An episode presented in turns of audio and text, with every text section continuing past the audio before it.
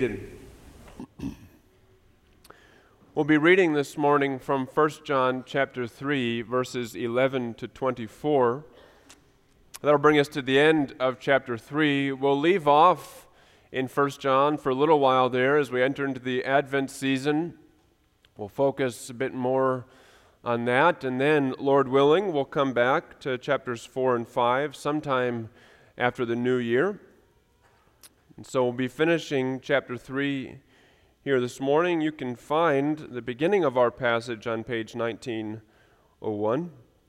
Again, reading from verses eleven to twenty-four. Before we read that, let's pray together. Heavenly Father, your word is perfect, and the things that it speaks are perfect. And as this is so, we pray that you would lead us in our hearts, our minds, our thoughts to Christ, who is himself perfect and the perfect example of love. We pray that you would fill us with this truth, that it would transform our lives, that we would be transformed all the more into the image of Christ. Even this morning, we pray in Jesus' name, amen. First John chapter three, starting in verse eleven. This is the message you heard from the beginning. We should love one another. Do not be like Cain, who belonged to the evil one and murdered his brother. And why did he murder him? Because his own actions were evil and his brother's were righteous. Do not be surprised, my brothers, if the world hates you. We know that we have passed from death to life because we love our brothers. Anyone who does not love remains in death. Anyone who hates his brother is a murderer, and you know that no murderer has eternal life in him. This is how we know what love is. Jesus Christ laid down his life for us. And we ought to lay down our lives for our brothers. If anyone has material possessions and sees his brother in need but has no pity on him, how can the love of God be in him? Dear children, let us not love with words or tongue, but with actions and in truth. This then is how we know that we belong to the truth and how we set our hearts at rest in his presence whenever our hearts condemn us. For God is greater than our hearts, and he knows everything. Dear friends, if our hearts do not condemn us, we have confidence before God and receive from him anything we ask, because we obey his commands and do what pleases him. And this is his command, to believe in the name of his Son, Jesus Christ, and to love one another as he commanded us. Those who obey his commands live in him and he in them. And this is how we know that he lives in us. We know it by the Spirit he gave us. One of the most soul-gripping and important questions that is ever asked in the Scriptures is the question of the Philippian jailer, "Sirs, what must I do to be saved?" You may, you may know the, the story, you may know the context. Uh, Paul and Silas are in prison in Philippi. Paul found himself in prison an awful lot. And as they're in prison, they're singing, they're doing what they always do in prison, which is worshiping. And there they are, and in the night, an earthquake hits, and it opens the doors of the jail. And the jailer awakes, the jailer who's responsible, of course, for keeping them in jail, awakes and sees the doors open and be- begins to draw his sword because he's going to kill himself. He knows he's a dead man either way, because if you let a prisoner go free, it was your life for their life. And as he's about to slay himself, Paul and Silas say, "Stop! Don't do it, for we are all here." The man, having received his life, and certainly having heard them singing and praying, and perhaps even having had the gospel shared with him, asked them that powerful question, "Sirs, what must I do to be saved?" Now that's a good question to ask if ever there was one. And we know the answer that Paul and Silas give: believe in the Lord Jesus Christ and you will be saved, you and your household. We just read that a few moments ago in the covenant promises before the baptism. Believe, that is, have faith. But what is faith? What is true faith? Well, John begins to answer this in verses eleven to fifteen, but if you hop towards the back of the portions for today, towards the end of John three, verse twenty-three, John says, "And this is his command, to believe in the name of his Son Jesus Christ, and to love one another as he commanded us." Faith is to believe in the name of Christ. That is, to believe that he is the Savior, to believe that he has the power to save, to believe that he is the Son of God, that he is himself perfect. That's what this means. But it is more than that as well. It is to love. This is the command we receive, is to love. And we find this as we move into verses eleven to fifteen. Again, John says, "This is the message you heard from the beginning. We should love one another. Do not be like Cain, who belonged to the evil one and murdered his brother. And why did he murder him? Because his own actions were evil and his brothers were righteous. Do not be surprised, my brothers, if the world hates you. We know that we have passed from death to life because we love our brothers. Anyone who does not love remains in death. Anyone who hates his brother is a murderer, and you know that no murderer has eternal life in him." Now, John goes back to this in the beginning motif. John has come to this a number of times. That which was from the beginning, he says in the very opening part of this letter in chapter one. And this harkens back to the beginning of John's gospel, which they would have at least heard if they had not read. In the beginning was the Word. And what does that do? That brings us all the way back to Genesis. In the beginning, God created the heavens and the earth. John wants to take these Christians in his churches back to the beginning, back to the beginning when he preached the gospel to them, the gospel he preached them about Jesus, who was with the beginning, who was in the beginning with God. And so he says, I'm, I'm not teaching you anything new here. I'm not going to give you any kind of new revelation you haven't already heard. I'm just going to bring you back to what I have already preached to you. I have already preached to you the gospel of Jesus Christ, nothing more and nothing less. And you and you may not have anything less and have Christ, and you may not have anything more. You need not anything more to have Christ. And so John brings us then to this to this command as you go back to verse twenty-three again, and as we come again into verse eleven, that there is one gospel. There's only one gospel. It's the same gospel he had told them before. But the gospel comes with two commands, and they are two inseparable commands. And Jesus and John the Baptist bring these commands at the beginning of their ministries. They both preach, repent and believe, for the kingdom of heaven is at hand. Two commands in one gospel, repent and believe. You, you can never have one without the other. You can never have the gospel without a transformed life, because to have the gospel means to be filled with the Spirit, and the Spirit always leads to a transformed life. But it's impossible to have a transformed life, a truly transformed life, without believing the gospel and being filled with the Holy Spirit. So if we are to repent and believe, we will by necessity do both at the same time. And so we have faith in what is true, and that truth transforms us, and we live in accordance with us.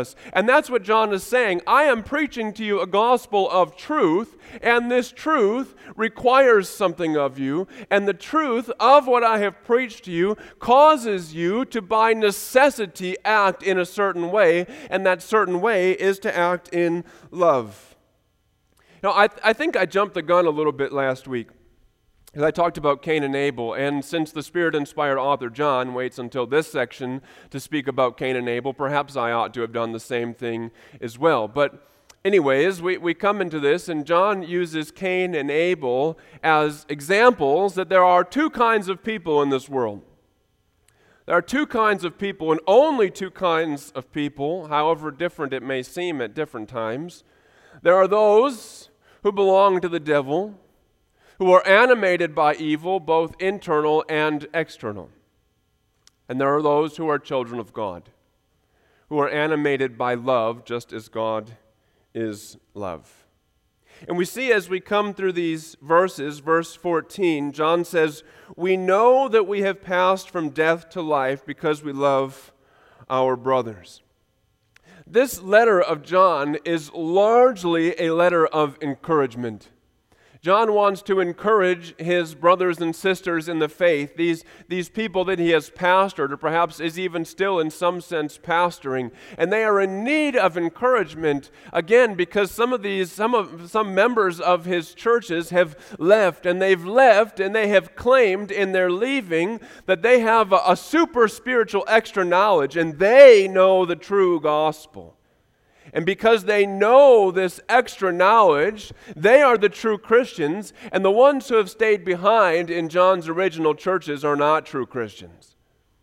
And so John wants these people who are still in the churches that he loves, which he pastored, he wants them to know that they, not those who have left, that they are the true Christians. In order to encourage them in this, he gives them three tests by which a person can know if they are a true Christian. He gives them a doctrinal test. A person must confess the Son of God, that Christ is the Son of God. You cannot deny Jesus and be a Christian. And then he gives them as well a moral test, that one must walk in the light as God is in the light. You cannot follow Christ and make a life of habitual, unrepentant sin. But then there is a third test, which is the social test. If you are a true Christian, you will love, you will love, and you will particularly love others who are in the church. And so this, this social test is giving... is giving the churches kind of a diagnostic test. How is it that we can diagnose specifically, not necessarily who is a Christian, but very easily who is not a Christian? And the formula goes something like this: no love, no Jesus, no eternal life. And he wants them to know this because those who have left have certainly not loved. And he says, "Do not be surprised, my brothers, if the world hates you." And so we should read all of this in context again, because John is not saying and saying that we should love one another and that those who love are Christians. He's not saying that every single person who ever does an act of love is a Christian. You may very well do an act of love or even multiple acts of love, but if you don't confess Christ and if you generally walk in the darkness, then you do not have Christ. But what he's saying is very concretely, if you do not love, then you are not a Christian. John means to apply this to his readers. And he specifically applies it in the context of love and hate. And in this, we see again two kinds of people. There are those who follow in the steps of Cain, and there are those who follow in the steps of Abel. Abel being righteous, Cain being unrighteous. You know, something that I think is, is a little easy to pass over in the Cain and Abel account is that they both bring sacrifices. They both at least go through the motions of bringing something to God. They, they both acknowledge, at least externally, that God is worthy of receiving something from them. But one is full of love, genuine love for God, and one is full of hatred, which includes hatred of his brother. And Cain, being filled with hatred and being envious because his brother actually had a right heart, he murders his brother. He demonstrates that hatred leads to murder. And this is what John says as well. And John doesn't get this from himself, that he who hates his brother is a murderer. Jesus taught that in Matthew five. If you have hated your brother in your heart, you have committed murder against him. That the sixth commandment does not apply only to those who would shed the literal physical blood of another person. That hatred itself is murder. And we know from the scriptures, as John says, that no murderer has eternal life in him. So what is love, though? We know that that's what hatred is. Now, what is love? We get that in verses sixteen to eighteen. This is how we know what love is. Jesus Christ laid down his life for us, and we ought to lay down our lives for our brothers. If anyone has material possessions and sees his brother in need but has no pity on him, how can the love of God be in him? Dear children, let us not love with words or tongue, but with actions and in truth. I wonder if you just took these verses and you came to kind of your, your average Christian, and you read these verses and you said, guess what book of the Bible these verses are from, I, I think you would get a lot of guesses that would say these verses are from James. Let us not love with words or tongue, but with actions. Isn't that sound very similar to what James says? Faith without works is dead. He speaks about caring for the widow and the orphan. And John and James have very similar messages, and, and Paul does as well. And why is this? Well, because they're inspired by the same Spirit, and they're working off the same material. They're all teaching what Jesus taught. And so as Jesus teaches about true love for neighbor, so too John and James speak about true love for neighbor. But something we often miss in this is who specifically John and James address as the recipients of our love. And that is, the recipients of our love ought to be first and foremost our brothers. That is, other Christians. James makes the same point. He says that our priority in love should be the brothers and the sisters in the faith. And Jesus makes the same point, lest you think that John or James are being uh, sort of inward-looking or insular. Jesus makes the same point as well. We can read about this, and I'll read this from Matthew twenty-five, thirty-one to thirty-three, and forty-one to forty-six. Jesus says, "When the Son of Man comes in his glory, and all the angels with him, then he will sit on his glorious throne. Before him will be gathered all the nations, and he will separate people one from another, as a shepherd separates the sheep from the goats, and he will place the sheep on his right, but the goats on the left. Then he will say to those on his left, 'Depart from me, you cursed, into the eternal fire prepared for the devil and his angels. For I was hungry, and you gave me no food. I was thirsty, and you gave me no drink. I was a stranger, and you did not welcome me. Naked, and you did not clothe me. Sick and in prison, and you did not visit me.' Then they will answer, saying, 'Lord, when did we see you hungry or thirsty or a stranger or naked or sick or in prison and did not minister to you?'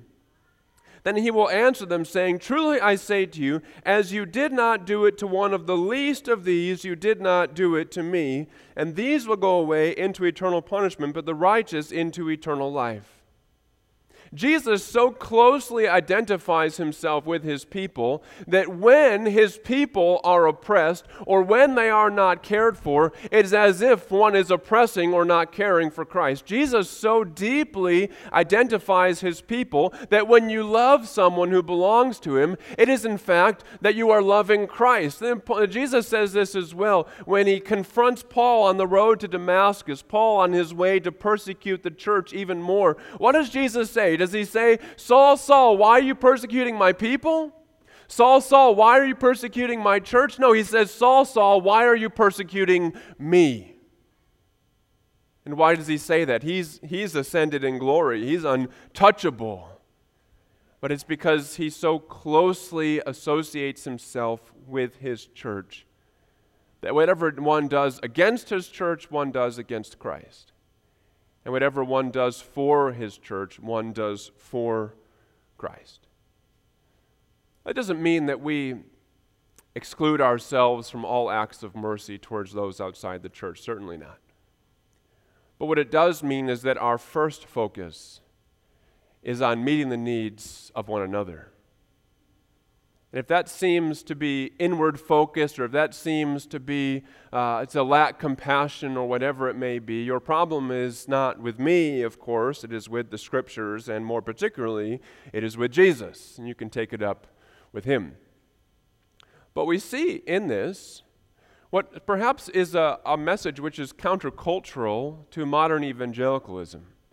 Because modern evangelicalism can oftentimes fall into the trap of having a sort of tunnel vision.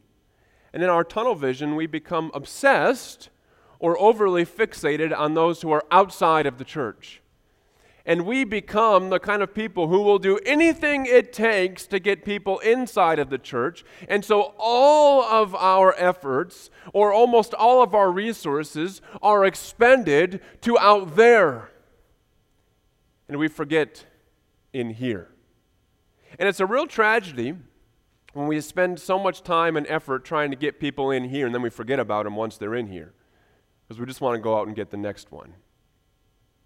And I wonder, and I've said this before, I wonder if we would have more people who actually want to be in here, so to speak, if we demonstrated very plainly that we love each other.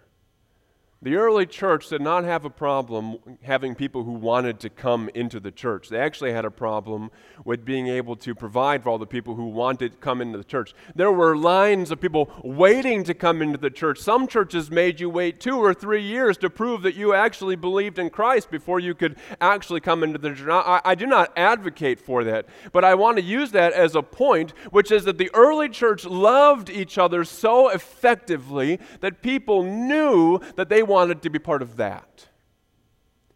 And so we see here that James and John, together with Jesus, advocate for the necessity of loving each other in the church. Now I want to take a moment for encouragement while I'm on the topic.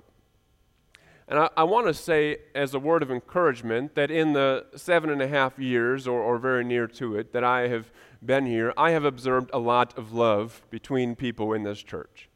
Now, you know this as well as I do. I, I get to observe the interactions of the officers, the elders, and the deacons in the church uh, more closely than I do other interactions because we meet together and I have opportunity to see closer up. And what I have seen in the in the years I have been here is I have seen men who have a desire to love the persons of this church, and who have had a desire to serve and to meet the needs of the persons of this church, whether it's visiting someone who has recently lost a loved one, or whether it's meeting the needs of somebody who can't make rent or a mortgage payment, or whether it's sitting with somebody who is sick or praying with somebody before they go in for a surgery. I have seen the, the men of this church rise to the occasion and to show love, and I'm very grateful for that.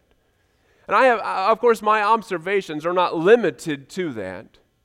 But there are many, many expressions of love and devotion and affection one for another, which I have observed, which demonstrate a true, genuine love for the brothers and sisters. We should be encouraged by this.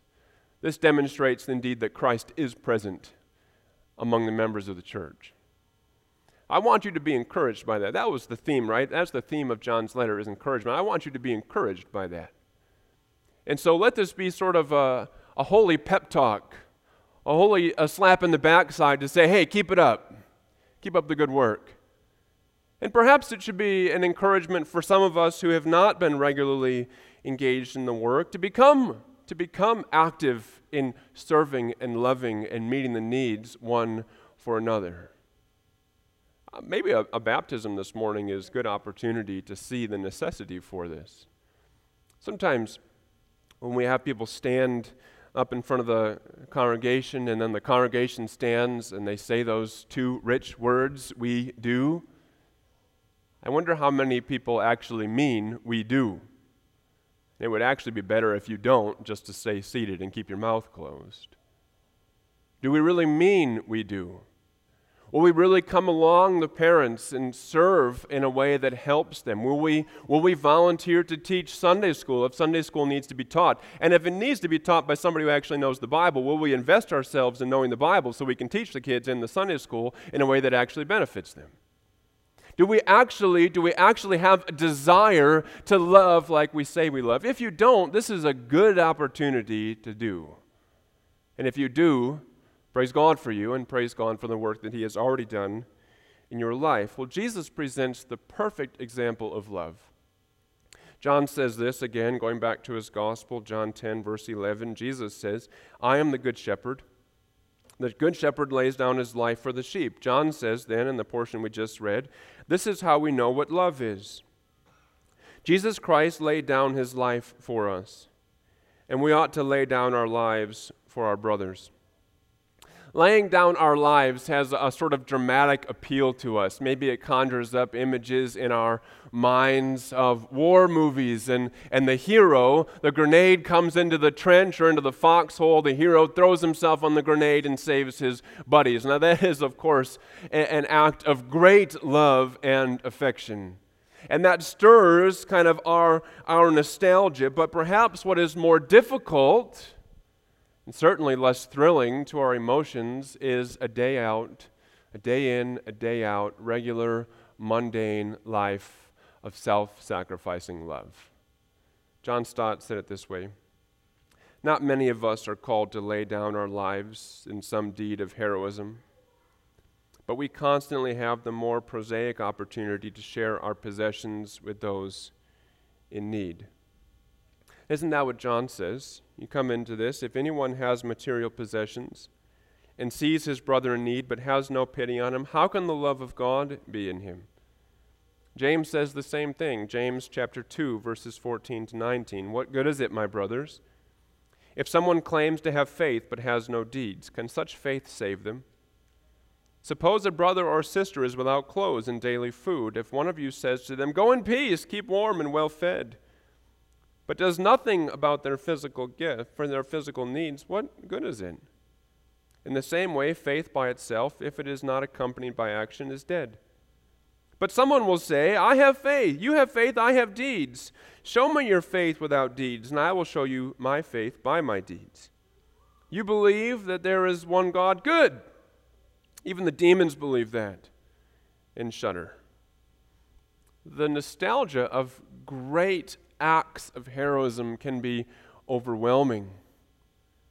But not many of us would watch a movie consisting of a person who lives an everyday, ordinary life, doing regular acts of little service when the need arises. That doesn't draw us in, but you know, that is the ordinary Christian experience. The ordinary Christian experience is one of regular day in and day out self-sacrifice, following Jesus, who says, "If anyone would come after me, he must take up his cross." And the regular day in, day out cross-bearing marks out a Christian. John offers that as a test of a true Christian. James does the same thing. Jesus did the same thing. And, and but they're not the only ones. The Old Testament does as well. You go back to the law. You know, the, the law gets a really bad rap. It's this difficult, stern document. But you, you should know this. The law of Moses is the most merciful and humanizing ancient document known to man.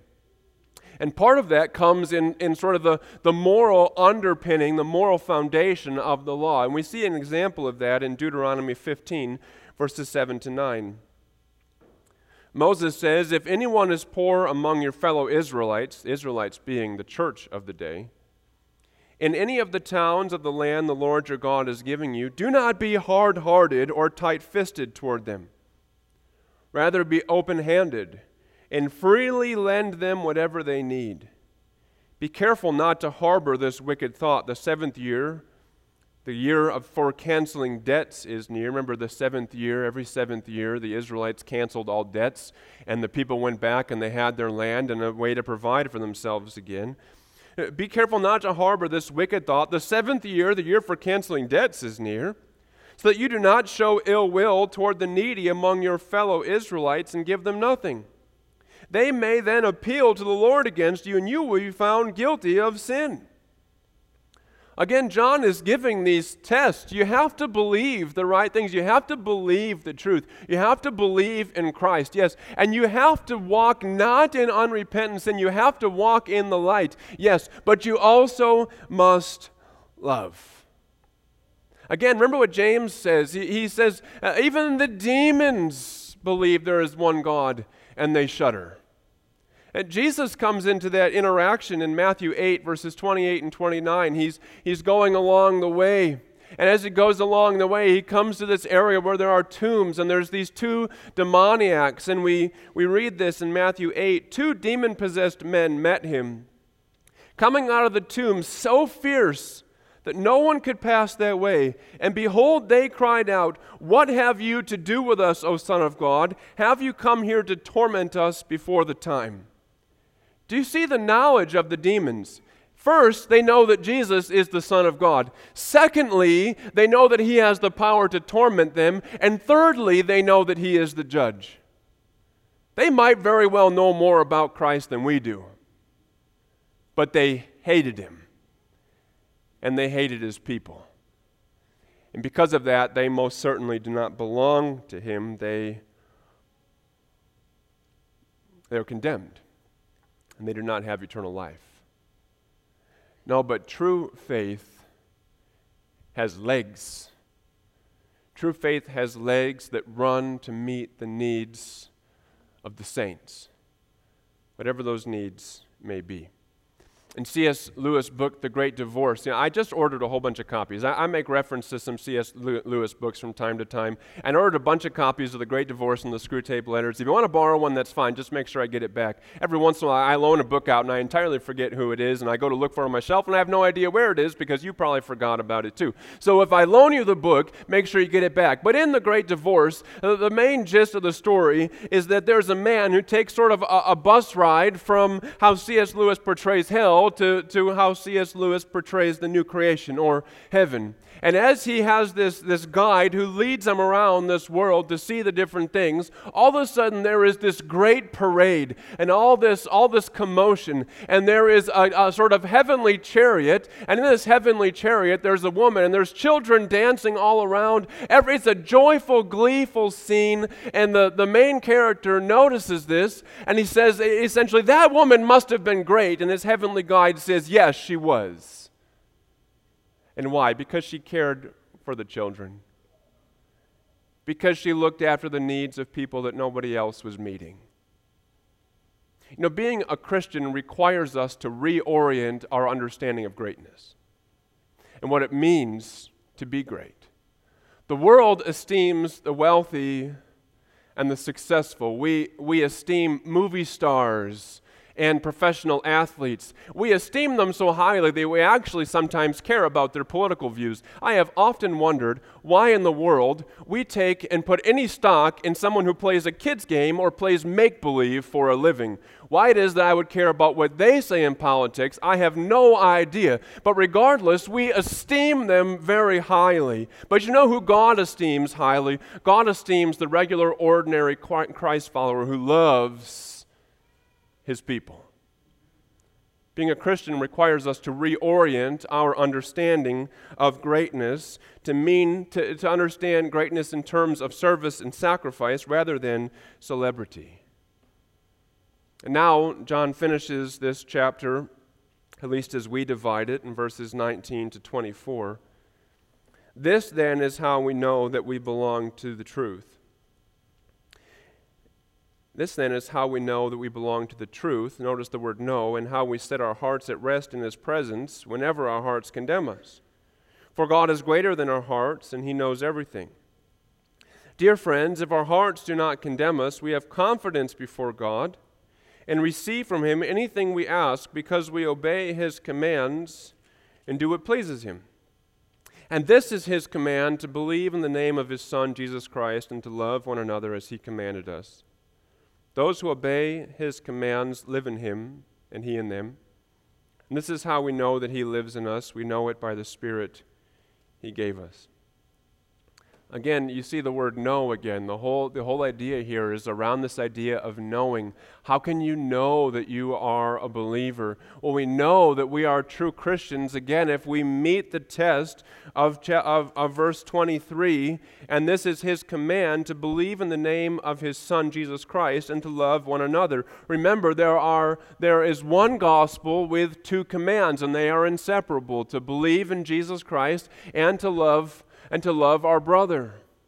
And so John again is pointing these Christians back to this truth. How can you know? How can you know they're not the real deal? How can you know that you are the genuine Christian? How can you know they're not the real deal? Because they're haters, we might say. They're frauds, they're, fra- they're fakes, they're, they're false Christians, and they demonstrate it by their hatred. And how can you know that you are the real deal? Because you have love. Even they had love for John. The haters, ironically, they, they hated John, which is ironic because Jesus loved John more than anybody else. But these genuine, ordinary, questioning, perhaps doubting Christians, they were the real deal. And John says, how can you know? You can know if you pass these tests, if you see the fruit of belonging to Christ. John says something that I, I'm very hesitant to say. He, he essentially says, listen to your heart. I hate saying listen to your heart. Because if I listened to my heart, I would be in big trouble. But in this sense, it makes sense. John says to the Christian who has a changed conscience, listen to what your heart says. Do you love your brothers? And do you see fruits of that? Do you see the Spirit at work in your life? Does your conscience, is your conscience at ease with how you love those who are around you in the church? If so, then take this encouragement. And if you have even a doubt in that, if you can see the works of the Spirit, know that God knows everything. And even if your heart should doubt, God does not doubt because He knows and He sees. If you want confidence in Christ, then look and see how it is that you love. Grade yourself by those three tests. Do I believe? Am I walking in the light, at least more than I once was? And do I love? John would drive our attention to those three tests to find encouragement.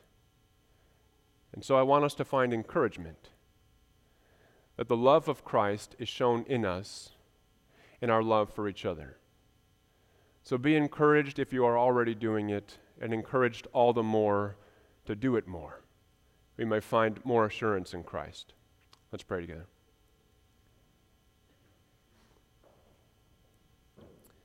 Heavenly Father, at, at the end of this passage, which is recorded in your word, you make this promise that we receive from you anything we ask because we obey your commands. And we know good and well this doesn't mean that asking for winning lottery tickets or, or new cars or anything. But we know that when we pray for the good of our brother, we pray for a clean conscience before you. And when these prayers are habitual, not occasional, that you desire to give good things to your people in accordance with your will. So we come in this moment to ask that you would cause us to be a people of love, and that when our hearts may doubt, that we would be able to look and see how you work in us by your Spirit and say, though my mind may doubt, yet my heart, yet my heart is confident, because if Christ is in me, I have eternal life. God, lead us away from hate. Lead us away from despising our brothers and our sisters, and lead us into love, into a love with legs that runs to meet the needs of the saints.